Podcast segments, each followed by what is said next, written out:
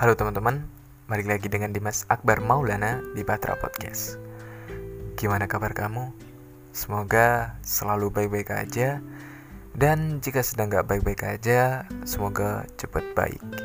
Masih dalam situasi pandemi, tetap jaga kesehatan kamu. Jangan lupa pakai masker. Dan yang terpenting tetap jaga jarak ketika melakukan aktivitas maupun berinteraksi dengan orang lain. Sekarang lagi hangat-hangatnya wacana new normal atau tatanan kehidupan baru dari pemerintah. Kehidupan normal tapi menerapkan protokol kesehatan yang ketat, bukan kehidupan normal kembali seperti dah seperti dahulu lagi ya. Ya, harapannya kebijakan apa pun ke depan dapat berdampak baik bagi kehidupan kita semua. Bahasan tentang rasa balik lagi nemenin kamu dan bakalan ngobrolin topik yang mungkin relate dengan apa yang kamu rasakan sekarang. Mau sayang tapi punya orang. Setiap orang memiliki kisah asmaranya masing-masing. Ada yang harus menjalani long distance relationship, ada yang udah jalan jauh bareng, tapi akhirnya gak direstui orang tua, atau berbeda keyakinan, ada yang dikhianati dan mengkhianati, dan masih banyak lagi kisah-kisah pilu yang dijalani orang-orang saat ini. Namun, jika kita lihat lagi, kira-kira manusia mana yang paling kuat saat menjalani kisah asmaranya? Mungkin kamu yang mengalami cinta bertepuk sebelah tangan bisa dibilang yang paling kuat ya. Terkadang dibutuhkan waktu yang lama untuk menyadari bahwa sebenarnya kamu telah mengalami cinta bertepuk sebelah tangan. Karena pada dasarnya tak ada orang yang ingin cintanya tak terbalas. Cinta butuh perjuangan, tapi sia-sia juga kalau berjuang sendirian. Nyamuk aja ditepuk dua tangan. Masa kamu bertepuk sebelah tangan? Bagaimana rasanya saat tahu orang-orang yang kamu sukai ternyata tak memiliki rasa yang sama dengan kamu.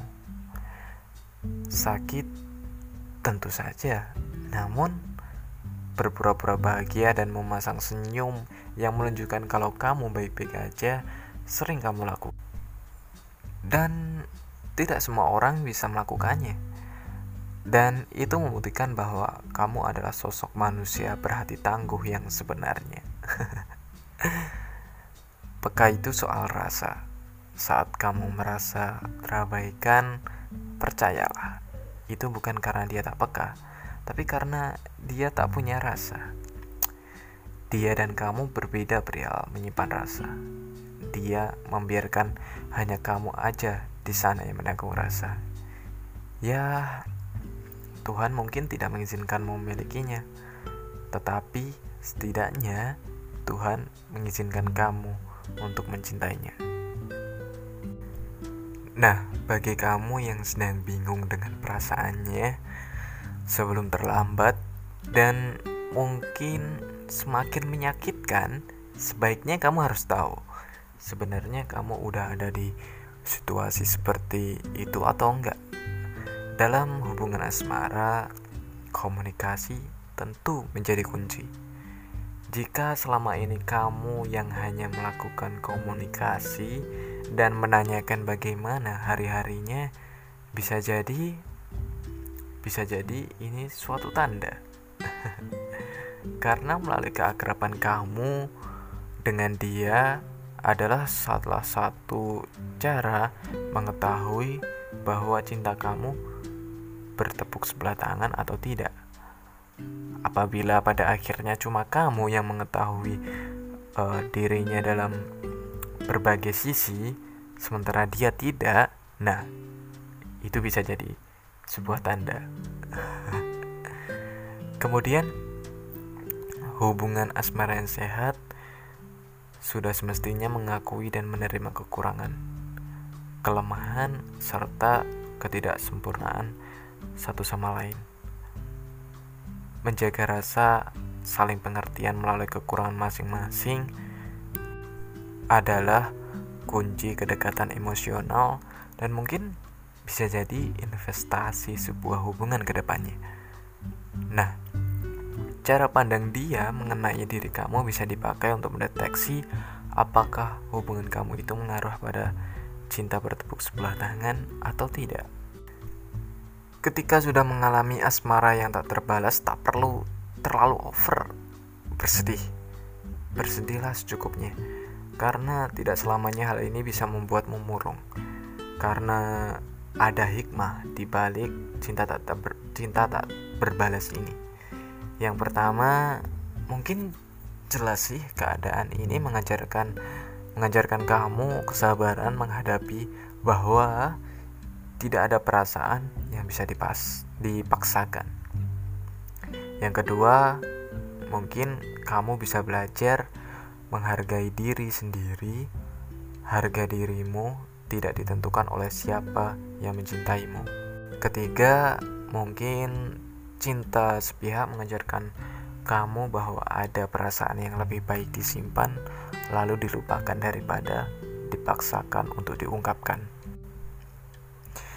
Nah, teman-teman, teman kita Desiana Ramadhani punya sedikit cerita mengenai cinta bertepuk sebelah tangan. Oh ya, jadi teman-teman bisa request topik podcast apa yang ingin kalian dengar atau juga bisa cerita pengalaman kalian ketika menjalani sebuah hubungan dengan cara direct message ke Instagram aku di Dimas Akbar M. Nah, teman kita Desiana punya sedikit cerita untuk kita. Jadi, waktu itu kisahnya bermula dari kontak sosial ketika outbound di hari keempat ospek kampus.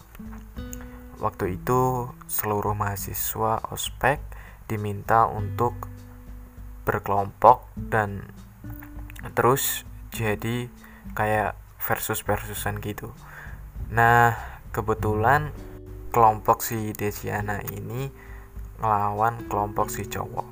Dan saat itu ada satu game yang mana mereka disuruh nyebrangin kolam pakai perahu bambu yang diikat jadi satu. Tentunya mereka harus lepas sepatu dong karena basah. Jadi ketika sebelum game dimulai mereka berganti sandal. Dan si Desiana sadar kalau kalau sepatunya si cowok ketukar dengan sepatu kakak pembina. Pada saat itu dia langsung tahu karena entah mengapa dia hafal sepatu si cowok itu. Terus akhirnya dia kayak manggil-manggil teriak announce gitu tapi gak ada satupun yang nengok akhirnya tiba-tiba saat simpangan dengan si cowok si cowok notice kalau itu adalah sepatunya. Nah setelah setelah selesai outbound besoknya ada pensi. Desiana nampilin drama saat itu. Pas waktu mereka mau tampil si Desiana ngeliat nih si cowok bisik-bisik sama temennya sambil ngeliatin si Desiana. Dia dengar banget si cowok ngomong apa karena dia duduk di deket pintu masuk stage. Dan ngomongnya juga agak kenceng juga. Dan dia agak bergidik sambil bilang bahwa dia si cowok gak suka dan geli sama si Desiana tadi. Entah mengapa. Dan tanggapan Desiana like, dude, what the fuck? asli Desiana kesel banget pas denger itu dan berpikir anjing gimana emang nih cowok dan mulai saat itu dia kayak nge-blacklist si cowok tadi dan kemudian waktu pun berlalu waktu sering ngampus biasa si cowok malah sering sering ngeliatin si Desiana tadi tapi ya si Desiana bodoh amat dan tetap pada pendirian di awal tadi. Baginya nggak ada respect untuk uh, si cowok tadi. Eh, tapi kemudian yang namanya nasib ya. Sampailah mereka pada seleksi masuk senat mahasiswa. Si cowok ikutan dan si Desiana juga ikutan. Dan mereka lolos seleksi dan pada akhirnya mereka berada dalam satu seksi, satu tim dan akhirnya seiring berjalannya waktu berbagai acara kampus dilewatin dan mereka sering kerja sama bareng dalam senat mahasiswa guna berjalannya berjalan baiknya acara-acara mereka. Akhirnya terjadi banyak interaksi antara mereka. Saling ketawa hahihi juga sering pulang bareng dan seolah mereka lupa masa lalu di belakang mereka. Namun si Desiana ngerasa sebenarnya ada sih hubungan. Tapi seperti menggantung cuma sebatas kode-kodean aja udah kayak lockdown relationship. Dan dia ngerasa si cowok si cowok gak pasti entah dia suka balik ke dia atau enggak. Tapi anehnya mereka kayak saling menikmati kode-kodean itu dan ngalir gitu aja. Awalnya si Desiana gak mau suka sama orang lagi. Entah soal apa. Nah si cowok emang juga kayak nunjukin gelaget kalau si cowok suka sama Desiana tapi si Desiana tadi gak tahu si cowok beneran suka atau enggak sama si Desiana jadi bimbang ini. Nah ketika ditanya apakah si Desiana ini mengharap kepastian dari si cowok jawabannya mengharap kepastian pastinya ada. Wajar sebagai cewek. Tapi lambat laun kayak ya ya udahlah. Gak usah berharap apa-apa.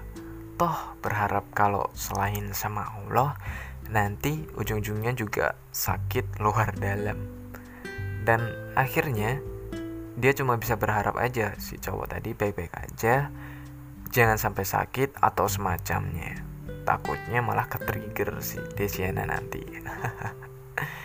Akhirnya pada ujungnya dia mendapat kabar kalau si cowok tadi dijodohin sama orang tuanya. Sad ending banget nah jadi itu secuil cerita dari Desiana dari kota Madiun emang nggak pernah ada yang baik-baik aja ketika kita terjebak dalam hubungan yang seperti ini baik dalam hubungan asmara hubungan keluarga hubungan kerja ataupun hubungan pertemanan. Terjebak dengan seseorang yang memberi luka ke kita jelas, jelas membuat kita ngenes. jelas membuat kita sakit sih. Namun selalu ada cara untuk bisa lepas dari hubungan tersebut. Selalu ada hikmah yang bisa diambil seperti yang aku udah sampaikan di awal tadi. Saat ini kalian tahu melepaskan perasaan dan merelakan itu kadang bisa jadi jalan terbaik daripada bertahan pada perasaan yang salah. Tips untuk move on dari cinta bertepuk sebelah tangan mungkin mungkin putus aja semua jaringan komunikasi di antara kalian. Stop, berhenti berkomunikasi, paksa dirimu untuk mengenal orang baru. Namun, tetap hati-hati tetap hati-hati jangan sampai cerita yang sama terulang lagi mungkin itu aja Patra Podcast episode kali ini tetap jaga kesehatan kamu dan selalu semangat. Sampai jumpa di Patra Podcast selanjutnya